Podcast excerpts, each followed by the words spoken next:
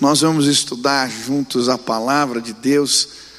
Estamos nessa campanha de amor, de demonstrar amor de forma prática. E eu queria ler um texto da palavra de Deus que fala sobre isso, Lucas, capítulo 10, versículo 25 a 28.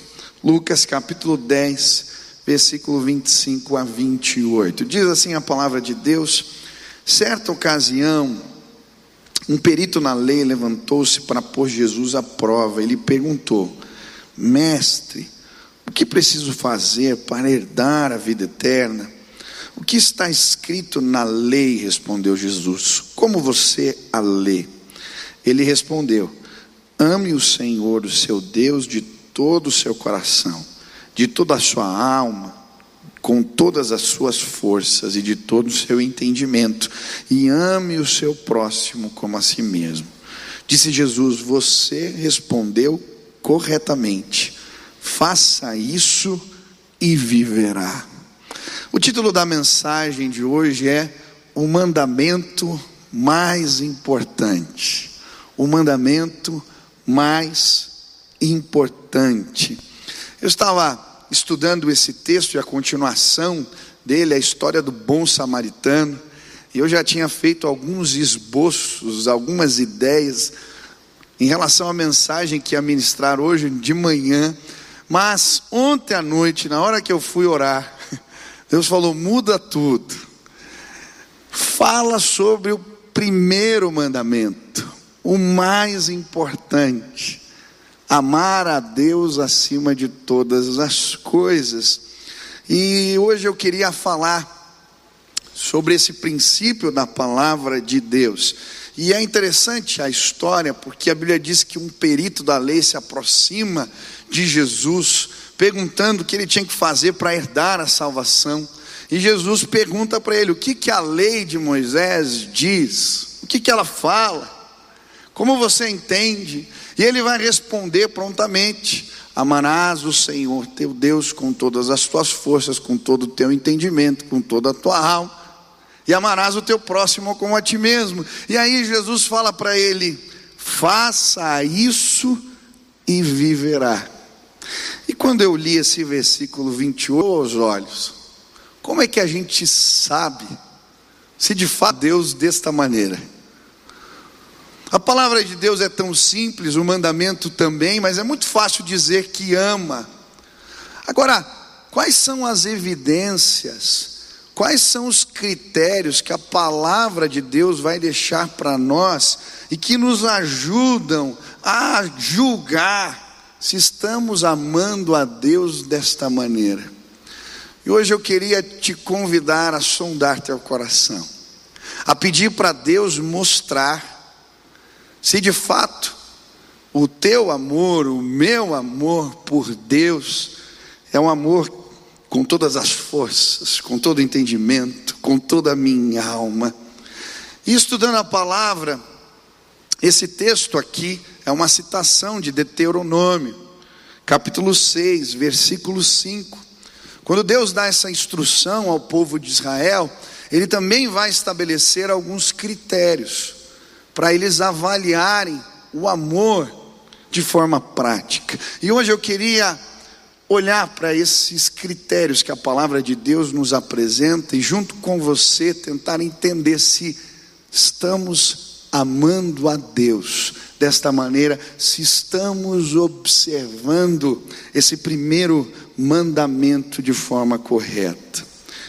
E a primeira, o primeiro critério que a Bíblia vai nos apresentar Está ali em Deuteronômio 6, versículos 6 e 7. Ele diz: Estas palavras, ele acabou de falar do mandamento, que hoje te ordeno, estarão no teu coração.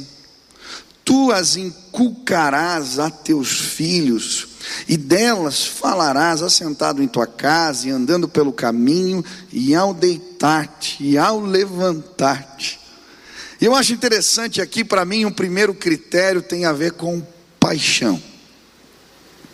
A Bíblia vai dizer que aonde estiver o nosso tesouro, ali vai estar o nosso coração. Jesus fala isso. o que eu mais valorizo, o que é mais importante para mim. Isso vai tomar conta do meu coração, vai tomar as minhas palavras, vai tomar a minha boca, porque o coração fala, a boca fala do que o coração está cheio, o coração não fala, né? Confundi. A boca fala do que o coração está cheio, e ele está falando aqui que você valoriza, qual é o teu tesouro, o que que tomou conta do teu coração, eu lembro de uma pregação antiga do pastor Nassif que me marcou, que ele dizia que a coisa mais importante é fazer da coisa mais importante a coisa mais importante. Eu lembro que passaram anos e, e essa palavra ainda fica na minha vida, no meu coração. A coisa mais importante é fazer da coisa mais importante a coisa mais importante. O que que tomou conta?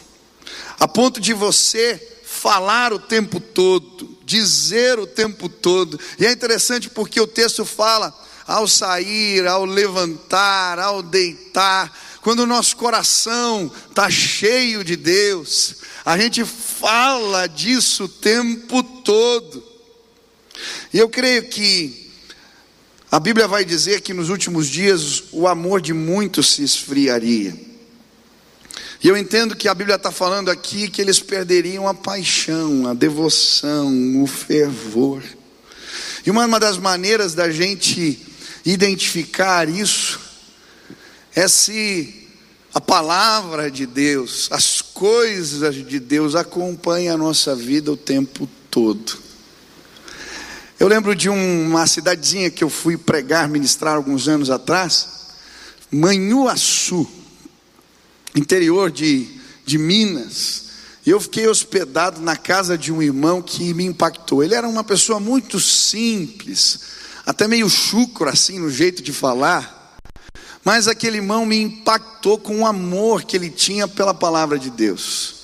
Eu lembro que logo no café da manhã ele já veio com a biblinha toda grifada. Eu falei, irmão, você gosta de, de, de, ler a palavra? Ele falou, ah, pastor, eu amo a palavra de Deus. Eu leio ela três, quatro vezes ao ano. Eu já perdi as contas de quantas vezes eu li a Bíblia. E ele veio porque estava feliz, um pastor na casa dele, veio com um caderninho cheio de anotação, de perguntas. E as perguntas dele eram complicadas. Aquele irmão sabia mais da Bíblia do que eu. Era de manhã, no almoço, de noite, o tempo todo, aquele irmão só despejava bênção. Sabe, gente que você sai, caminha e fala o tempo todo das coisas de Deus. Já saiu com gente assim? Você sai inspirada, motivada. Você ouve histórias, experiências, testemunhos. Aquele senhor que me hospedou em Manhuaçu era alguém que, ao deitar, ao dormir, ao levantar, ao sair para trabalhar, o tempo todo o coração dele era consumido pelas coisas de Deus. Eu lembro também de uma irmã aqui da igreja esses dias. Eu fui no consultório dela, ela está me ajudando com o tratamento. E foi tão interessante porque eu cheguei ali e tinha uma televisão, assim, você ficava na cadeira e a televisão bem em cima, assim e louvores o tempo todo. Eu falei, minha irmã, você deixa sempre assim? Ela falou, ah, o dia inteiro. Eu aprendi a encher a, o meu consultório aqui com os louvores de Deus. Eu começo de manhã e depois é o dia na presença, e depois eu tenho o momento do café com Deus. E ela foi contando. E aquilo era uma consulta para resolver o problema nos dentes, mas na verdade eu fui para uma consulta espiritual ali, eu saí renovado. Gente cheia de Deus. Eu lembro que nesse tempo de caminhada com o Senhor, algo que impactou a minha vida, foi um livro que eu li que falava sobre disciplinas espirituais. E uma das disciplinas que ele ensinava nesse livro era sobre a contemplação. Contemplar a Deus. Se queremos que a paixão acende no nosso, acenda no nosso coração, precisamos alimentá-la. Quem aqui é casado? Levanta a mão, deixa eu ver. Olha, tem a maioria é casado. que benção. Você sabe que se na sua relação você não alimentar a paixão no relacionamento, ele se esfria. Tem que ter tempo de qualidade, tem que ter passeio junto, tem que ter declaração de amor, tem que ter carinho, toque. Se a gente não alimenta a paixão, ela se esvai. E com Deus é a mesma coisa. Eu aprendi que a contemplação é uma das ferramentas preciosas para a paixão no coração acender. A Bíblia diz: os céus proclamam a grandeza de Deus e o firmamento anuncia as obras de suas mãos. Um dia faz declaração outro dia, uma noite traz conhecimento a outra noite. Não há palavras, tampouco se lhes ouve a voz, mas em toda a terra é conhecida a grandeza de Deus. Contemplar. Assim o sabe, a minha esposa, quando eu começo a ficar chato em casa, ela disse: Você está precisando do teu tempo. É esse tempo de contemplação. Esses dias tinha uma reunião lá na chácara da igreja, eu fui no carro. E eu fui com esse propósito, eu fui mais devagar da estrada. Deixei os louvores ali no carro e eu ia olhando a natureza, eu ia falando com Deus, e eu fui visitado no carro, e eu cheguei já para a reunião, já cheio do coração tomado pela visitação de Deus. Sabe, hoje você veio aqui porque Deus quer alimentar a paixão no seu coração. Você veio aqui contemplar a grandeza do teu Pai. Quando entramos na presença do Senhor, quando buscamos a Deus em oração, muitas vezes vivemos o momento da petição, dos agradecimentos, mas esquecemos da declaração de amor, da adoração, esquecemos da contemplação, e por isso a paixão vai se esfriando no nosso coração. Hoje eu queria, em nome de Jesus, te desafiar a perguntar para Deus, Senhor, como é que está a minha paixão? Eu creio, Deus vai levantar pessoas do nosso meio, tomadas pelo amor de Deus, que falam da grandeza do Senhor desde a hora que acorda até a hora que vão dormir, porque o coração está cheio de Deus. Ele continua falando que essas pessoas, elas vão inculcar nos seus filhos os valores da palavra de Deus. Quando a gente está cheio de Deus, a gente tem capacidade para transmitir para o outro. E é interessante essa palavra inculcar, é imprimir na mente. E sabe, querido, teu filho precisa não é apenas que você o ensine, que leia a historinha, que conte, isso é importante, tem que fazer também. Mas o que vai trazer transformação para os seus, para a sua casa, é a tua devoção, é a tua paixão, é o exemplo é a vida no altar, e ele está falando: olha, falem, contem dos testemunhos, falem da grandeza de Deus, fale o tempo todo, e vai ser impresso ali no coração, na mente deles, que o Senhor é bom, o Senhor é maravilhoso. Ah, você quer ganhar a tua casa? Seja apaixonado por Deus. Eu estava lendo um livrinho chamado Geração do Reino. Ele vai falar sobre educação de filhos. E é muito interessante as histórias.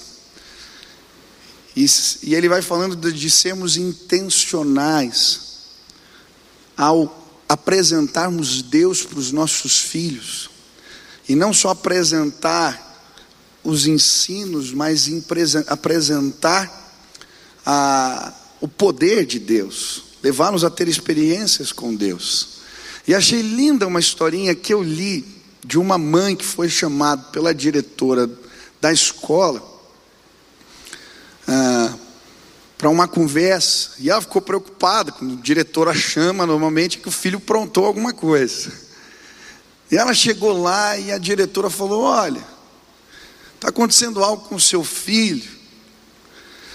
Você ensinou ele a orar quando as pessoas se machucam, ficam doentes? Ela falou: sim. Eu sempre falei para o meu filho que a primeira coisa que a gente faz, antes de tomar remédio, antes de qualquer coisa, é pedir para Jesus, ele pode curar. Falou, então, esses dias um menino aqui se machucou, na hora do futebol, e ele foi lá, a primeira coisa que ele fez foi orar pelo menininho. E o menininho melhorou. E agora todos os amiguinhos vão procurar ele quando ficam machucados com alguma coisa para ele orar. E aquela mãe ficou tão feliz porque a palavra está se tornando verdade na vida daquele menino. Hoje eu fiquei muito feliz. Tem uma célula aqui, tem um casal que perdeu sua casa no incêndio. Né? Então aí, dá um aceno aqui para nós, isso. E nesse movimento do 4K, alguns irmãos aqui da igreja, da célula, estão ajudando vocês a reconstruir a casa. E hoje vocês estão vindo a primeira vez aqui? A primeira vez, olha, o amor de Deus é poderoso. Que bom, sejam bem-vindos, viu, queridos? Que Deus abençoe a vida de vocês. E o irmão que começou essa ação está aqui no culto.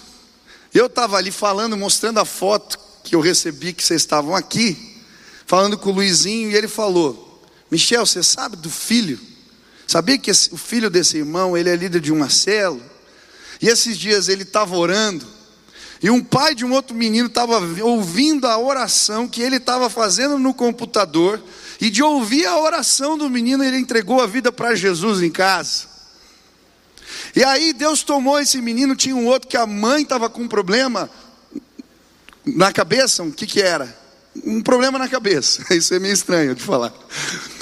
Uma doença na cabeça. E ele orou Falou: Olha, vamos orar aqui. E Deus curou, tirou a enfermidade dessa mulher. Quando o amor ele é evidenciado de forma prática, na paixão que toca o outro, que toca o vizinho, que toca o amigo, inculca na cabeça do filho, e o poder de Deus é manifesto em nossas vidas, em nossas casas, sabe, queridos, em nome de Jesus. O que transformou a minha vida não foram sermões lindos e maravilhosos do meu pai. Ele tem uma capacidade de transmitir, de falar, mas não foi isso. Foi a paixão de Deus que eu via na vida deles dentro da minha casa. Quando eu tinha que tomar decisão, quando tinha que buscar, Deus sempre foi o primeiro. Quando estabelecemos Ele no lugar devido, quando Deus está na nossa vida, é a nossa maior paixão, isso vai contagiando e vai tocando os outros. Hoje eu vim dizer para você que o amor de Deus vai tomar conta do teu coração, ele precisa incendiar a nossa alma. Precisamos entregar ao Senhor a nossa devoção, a nossa paixão. Você ama, ama a Deus com todas as tuas forças. Ele faz parte Desde a hora que você acorda, Ele está nos teus assuntos, até a hora que você vai dormir. Primeiro critério é a paixão. Segundo critério que a palavra de Deus vai nos apresentar aqui para avaliarmos o nosso amor para com Ele, são as alianças, a capacidade de mantermos as alianças, a fidelidade.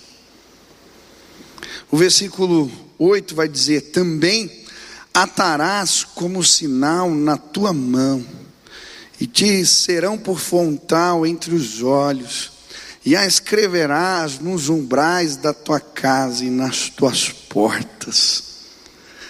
É muito interessante porque aqui Deus está ensinando o povo a estabelecer instrumentos, símbolos que os ajudassem a guardar as alianças que tinham com Deus.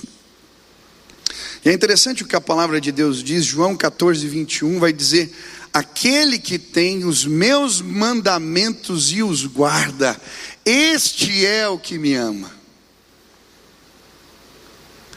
E a Bíblia vai falar que isso é tão importante, no versículo 17 ele diz: diligentemente guardará os mandamentos do Senhor. O que, que é isso?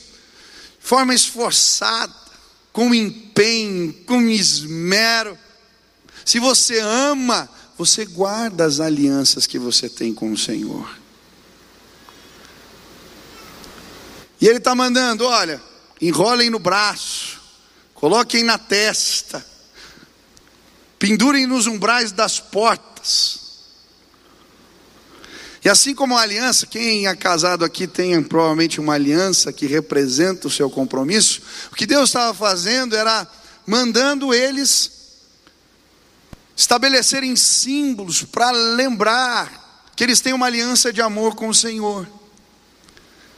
É por isso que os judeus mais ortodoxos usam o que eles chamam de filactérios. É uma tira assim que eles enrolam no braço, com uma caixinha e está escrito esse versículo. E por que no braço? É para ele lembrar. Tudo que eu faço durante o meu trabalho, o que eu produzo com as minhas mãos, eu preciso honrar a Deus, guardar os mandamentos do Senhor, porque eu o amo. Mas Ele também manda colocar na testa, e na testa a gente não vê. Mas então por quê? Aí não é para me lembrar, é para lembrar o outro. O que está passando. Filactério ali, a caixinha com o versículo. Eu sou alguém consagrado. Eu tenho um compromisso, uma aliança com Deus. Eu não aceito qualquer convite, qualquer oferta. Sabe, tem muita gente que no teste da fidelidade é reprovado porque não tem coragem de assumir aliança. É igual camarada que é casado, mas dependendo da reunião que vai, ele tira aliança. Ele não quer ser reconhecido dessa maneira. Se você ama a Deus, você tem que evidenciá-lo na sua vida. Tem que se posicionar sim. Como que você diz que pertence ao Senhor, que tem uma aliança com Ele, mas as pessoas no teu trabalho não sabem disso? Como que você diz que tem uma aliança com Deus e na tua empresa as pessoas isso não é declarado, elas não sabem da tua aliança com Deus? Como é que você diz que tem uma aliança com Deus? Ah, pastor, mas eu mostro o Senhor apenas com meu testemunho. Querido, deixa eu dizer uma coisa, eu jogava vôlei no time da escola. Você pode imaginar um bando de meninos saindo para o interior para jogar e aí, quando ganhava os campeonatos, as festas, como é que era? Enquanto eu não me posicionei e falei, eu tenho uma aliança com o meu Senhor. Os convites chegavam, eu era vítima de brincadeiras de mau gosto, porque as pessoas não entendiam. Mas quando eu tive coragem de assumir a minha aliança, falei: não, eu tive uma experiência com Deus. Eles vieram me perguntar por quê. Eu lembro um dia de manhã, perdão, de madrugada, à noite, quando todos iam sair para as festas, eu estava ali de noite e eles começaram a me perguntar por que, que eu não ia. Eu comecei a contar das minhas histórias com Deus, e nós passamos a noite, era duas, três horas da manhã, eu contando os testemunhos. Eu lembro no outro dia o menino mexendo nas minhas coisas, ele foi pegar minha Bíblia porque ele queria entender de Deus. Você ama Deus? Como é que as pessoas não veem na tua testa que você é um servo do Senhor? Se a gente ama, a gente assume. Assume para a gente e assume com os outros. Mas ele diz também: coloca na entrada da casa. Para você lembrar que quando você sai, você tem uma aliança com Deus. Mas quando você entra, você também tem uma aliança com Deus.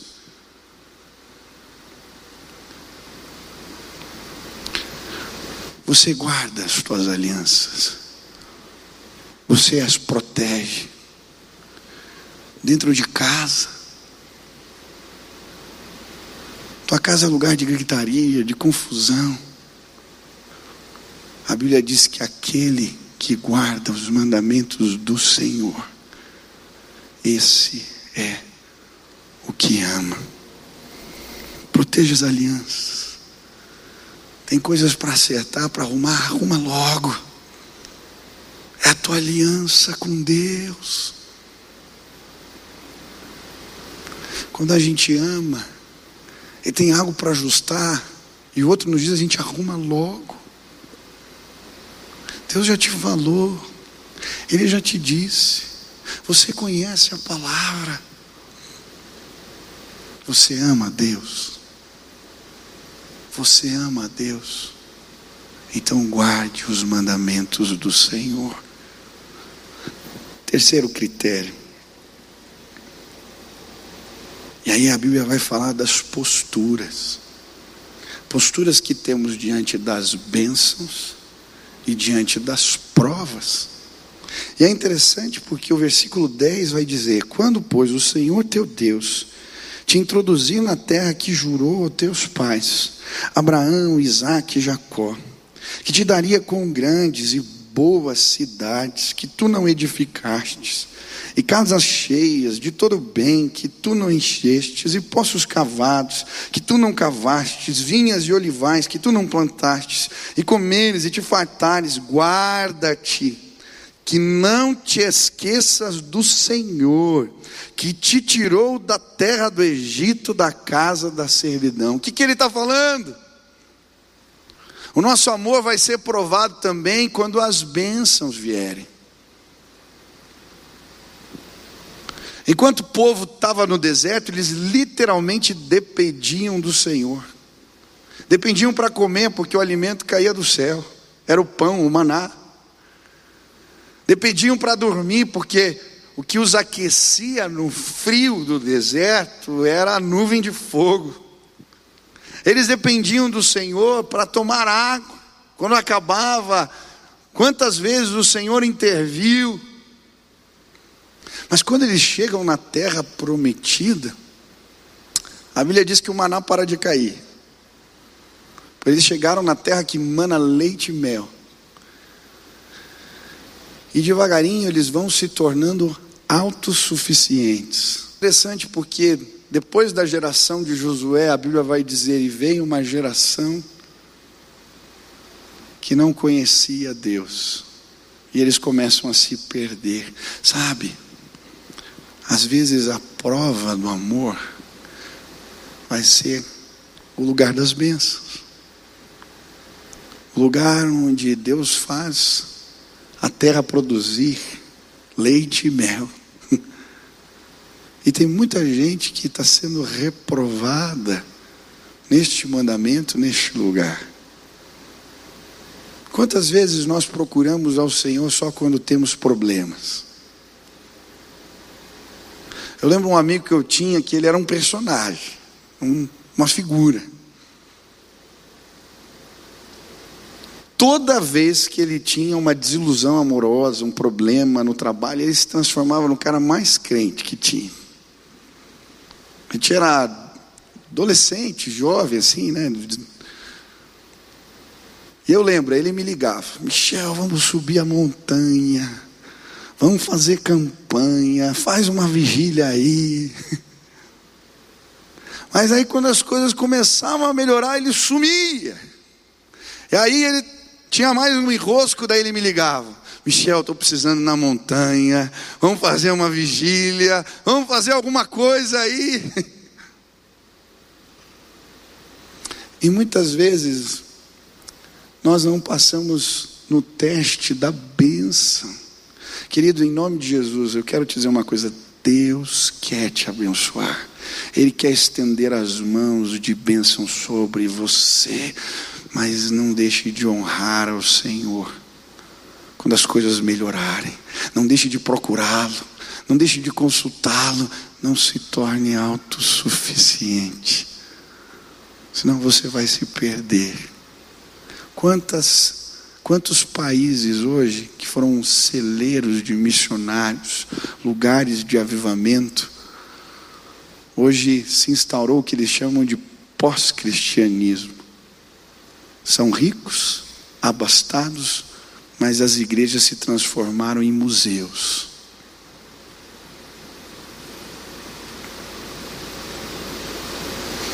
A Bíblia fala do teste da bênção, mas também do teste que tem a ver com o dia mau, o dia difícil, a aprovação. E o versículo 6 vai dizer: Não tentareis, eu acho que é 16, não tentareis o Senhor, o vosso Deus, como o tentastes em Massá. O que, que ele está dizendo aqui? Quando a água acaba no deserto, o povo começa a murmurar. E ele reclama de tal maneira, eles ficam tão revoltados que há uma rebelião contra Deus, contra Moisés. E Moisés vai chamar aquele lugar de Meribá, lugar de confusão. Porque na prova, quando a água acabou, o povo deixou Deus de lado, se rebelou. E uma outra maneira de avaliarmos o nosso amor tem a ver com a nossa postura diante das crises dos dias maus, dos dias difíceis. Quando a doença bate a porta da nossa casa, quando a crise financeira vem, quando o milagre não acontece, quando está difícil pagar as contas, quando temos um problema familiar, é nesse dia que seremos testados. Mas o amor verdadeiro, na perspectiva da palavra de Deus, é o amor que Deus ensinou a Abacuque. Ainda que a figueira não floresça, ainda que não haja fruto na oliveira, e o produto dela minta, ainda que não hajam ovelhas no aprisco, gado no curral, mantimento no campo, ainda assim eu me alegrarei no Deus da minha salvação. Você ama Deus? Você ama Deus? Esses dias eu fui buscar uma, um painel de acrílico na empresa de um irmão que está aqui, no culto hoje. Eu estava com meu primo, nós fomos lá, eu falei, olha, se prepara que toda vez que eu vou nesse lugar, eu sou abençoado. Se irmão, ele, ele diz alguma coisa, ele compartilha alguma coisa, eu sou abençoado. E nós chegamos lá, e aí eu perguntei, como é que estão as coisas? Está uma bênção, pastor. falei, mas a crise não afetou aí teus negócios? Ele falou, afetou. Eu cortei o salário 20, 50% uma vez, segunda vez, a terceira vez. Mas está tudo uma benção. Falei, é mesmo. E daí ele começou a contar como que ele administrou os pagamentos. Falou, eu priorizei gente, eu paguei colaborador e fornecedor. E aí, e o banco, e o juros. Ah, eu fui falando, negociando, falou, então tá estado de calamidade, só depois disso é guerra. E aí, Deus foi dando estratégia, bom, agora eu estou conseguindo pagar até o banco. E mais, eu ganhei a licitação, e daí começou a contar a história da licitação. O cara que estava fazendo o projeto para ele não acreditava, ele ensinou o cara a orar pelo projeto, eles ganharam um projeto improvável, ele foi contando história. Gente enfrentando a crise, mas que ama a Deus. Não se revolta, não fica bravo. Deus, o Senhor mandou a crise, louvado seja o teu nome. Deus deu, Deus tirou. Jó falava assim: louvado seja o nome do Senhor. Enfrentar a doença, aquele homem com os cascalhos das casas, se coçando, coçando os tumores que haviam tomado seu corpo. Já visitou gente doente que você vai para consolar e você é consolado? Eu lembro a irmãzinha que estava nas últimas. Fui visitar ela, pequenininha, assim, senhorinha. Cheguei no quarto, ela falou: Filho, lê a Bíblia para mim. Eu não consigo ler. Aí eu comecei a ler as palavras da Bíblia, aquela irmã chorava. Que saudades, Deus é bom. Aí ela começou a orar por mim, eu, eu saí chorando do, do atendimento. Tem um casal aqui que enfrentou a crise, eles têm negócios, e eles fizeram um compromisso, falaram para mim. Nós fizemos um compromisso com os nossos lábios de não murmurar. Enfrentamos a crise agradecendo a Deus. Isso é amor. Tem um jovem aqui, pastor na nossa igreja, que eu me impactou demais. Quando começou a crise, eu chamei aqui, chamamos a equipe, falamos: se prepare, a gente não sabe como vai ser as entradas, o orçamento, talvez a gente tenha que fazer alguns ajustes e tal, e não sei o que, aquela conversa difícil que talvez você tenha tido nos teus negócios. Aquele menino, na véspera do casamento, faltavam uns três meses para casar. No outro dia, ele me liga, sabe o que ele faz? Pastor, eu tenho a poupança do casamento. Se precisar, está aqui, eu quero ajudar. Ninguém. Falei, não, meu filho, fica tranquilo. Vai dar tudo certo. Aí no outro dia ele me liga de novo. Pastor, me deixa dar a minha oferta. Pegou a poupança do casamento três meses antes para ajudar.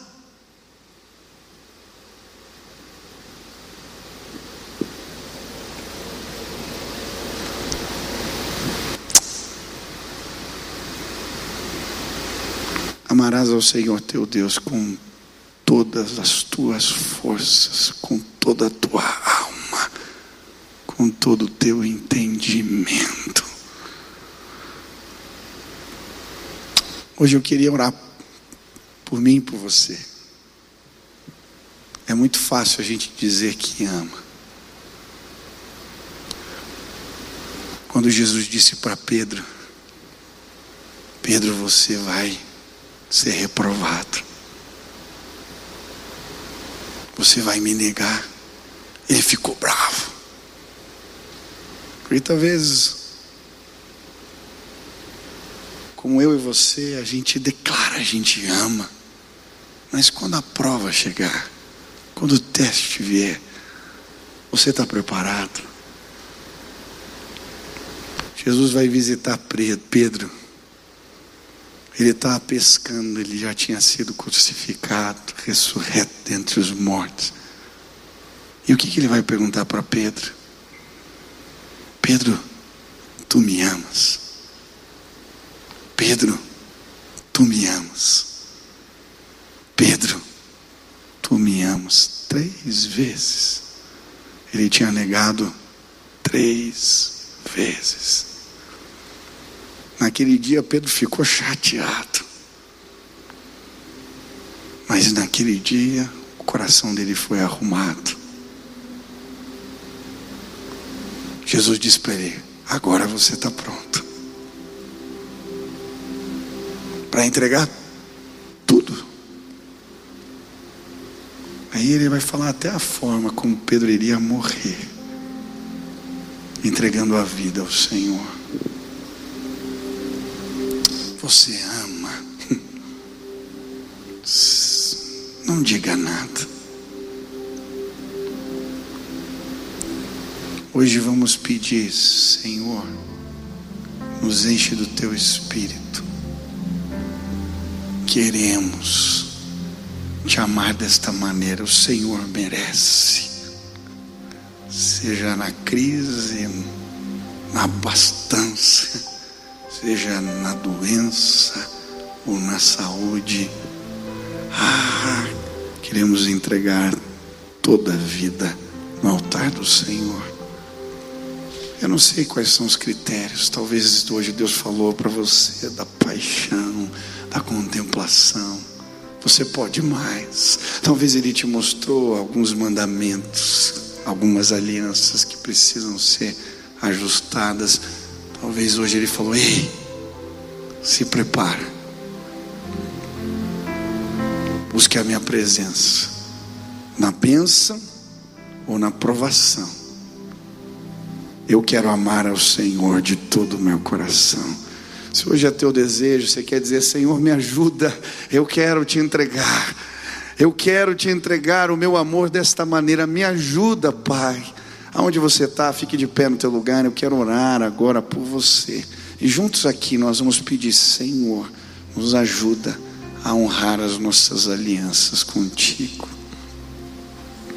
Onde você está, estenda suas mãos assim. Isso, deixa eu orar por você. Pai querido, Deus, na autoridade do nome de Jesus, eu venho clamar agora. Que o teu poder caia sobre nós e que o Senhor nos ajude a te amarmos da maneira que o Senhor merece. Senhor, por mais que tentemos, nada é suficiente diante do que o Senhor fez por nós, mas hoje um espírito de humildade. Estamos na tua presença pedindo, Senhor, que a paixão tome conta das nossas vidas, que o Senhor esteja presente de manhã, de tarde, de noite, ao dormir, ao levantar, que o Senhor faça parte das nossas conversas, que o Senhor tome o nosso coração, Pai, em nome de Jesus, vem Deus, nos ajuda a observar as nossas alianças, ah Deus, a assumir o Senhor no nosso trabalho, naquilo que fazemos, a colocar o Senhor em evidência, nos ajuda, Pai, no dia bom e no dia mau, honrar ao Senhor, e que o Senhor encontre em nós esse amor, todas as forças, todo entendimento, toda alma queremos entregar ao Senhor. Faz assim, Pai. Essa é a nossa oração. Em nome de Jesus. Amém. Nós vamos cantar essa última canção. Adore, derrama a tua adoração na presença do Senhor.